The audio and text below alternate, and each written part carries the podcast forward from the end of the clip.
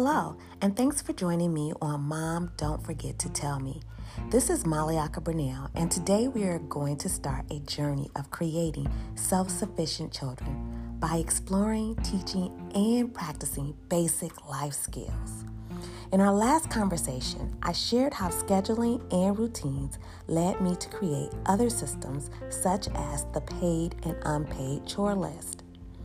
My husband and I created this chore list for our children to teach multiple lessons, but I would say the biggest reason was to begin creating self sufficient children by introducing them to life skills that would be very beneficial when they are away from home or living on their own.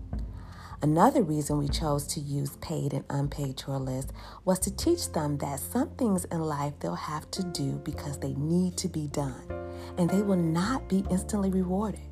But there will be other things in life that they will do that will be rewarded. Our goal is to teach and require them to always do their best, regardless to if it's rewarded or not. If you choose to try this method, you must know to help motivate our children to get all their chores done, we had to add a little twist to their monetary reward. So the requirement was that both paid and unpaid chores had to be completed before any payment. However, if any of the unpaid chores were not done correctly, then we take a deduction from the amount of money they were expecting to receive for their weekly chores.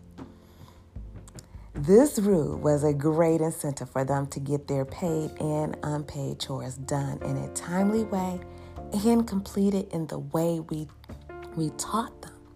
Key word is taught. With every chore you put on your chore list, it's going to be necessary that you walk your child step by step on how to complete the chore. What supplies are needed to complete the task, where the supplies can be located in your home, and how often you expect it to be done. Keep in mind, your chore list needs to be age appropriate and tangible in the time frame you present it. Be sure to adjust chores and time as the children mature.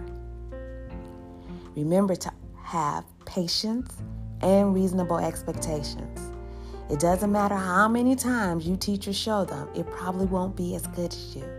But be open to reward good effort. Now, for those of you having a hard time assigning chores to your children, I want to share a few benefits to having children do chores. Chores help teach life skills. Chores help kids learn responsibility and self reliance. Chores help teach teamwork. Chores help reinforce respect. Chores help build a strong work ethic. Chores help improve planning and time management. All skills you need to use as adults, correct? Basically, chores around the house teach ch- teaches children life skills that will help them stay on task and be productive for the rest of their lives. Now, I understand that sometimes watching a child complete a chore could be nerve wracking for multiple reasons.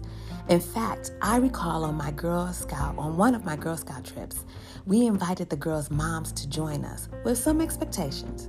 They had to sleep in their another cabin, then us and the girls, and they had to allow the girls to be completely independent, especially when it came to cooking our meals and cleaning the kitchen boy, it was hard for most of the moms to allow their daughters to do all the work in the kitchen.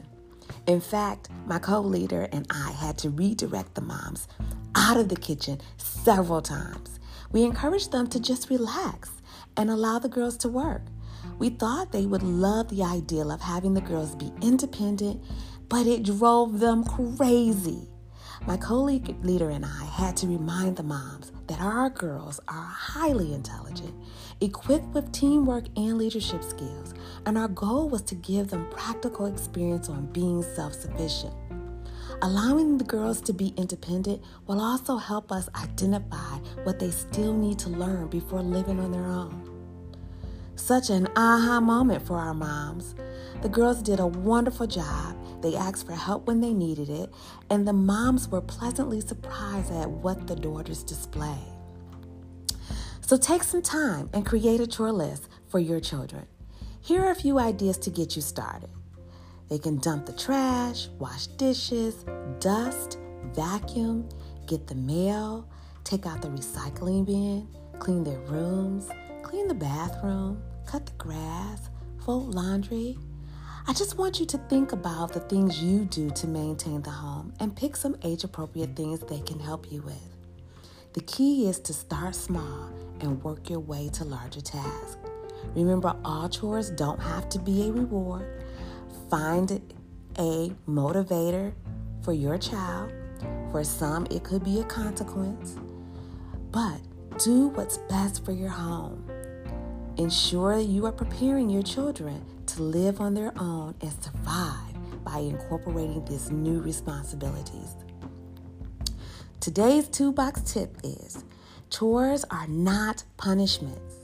They actually give children an opportunity to become an active member of your home while building life skills. As always, thank you for listening. Tune in next time as I begin to share more practical experience you don't want your child to miss out on.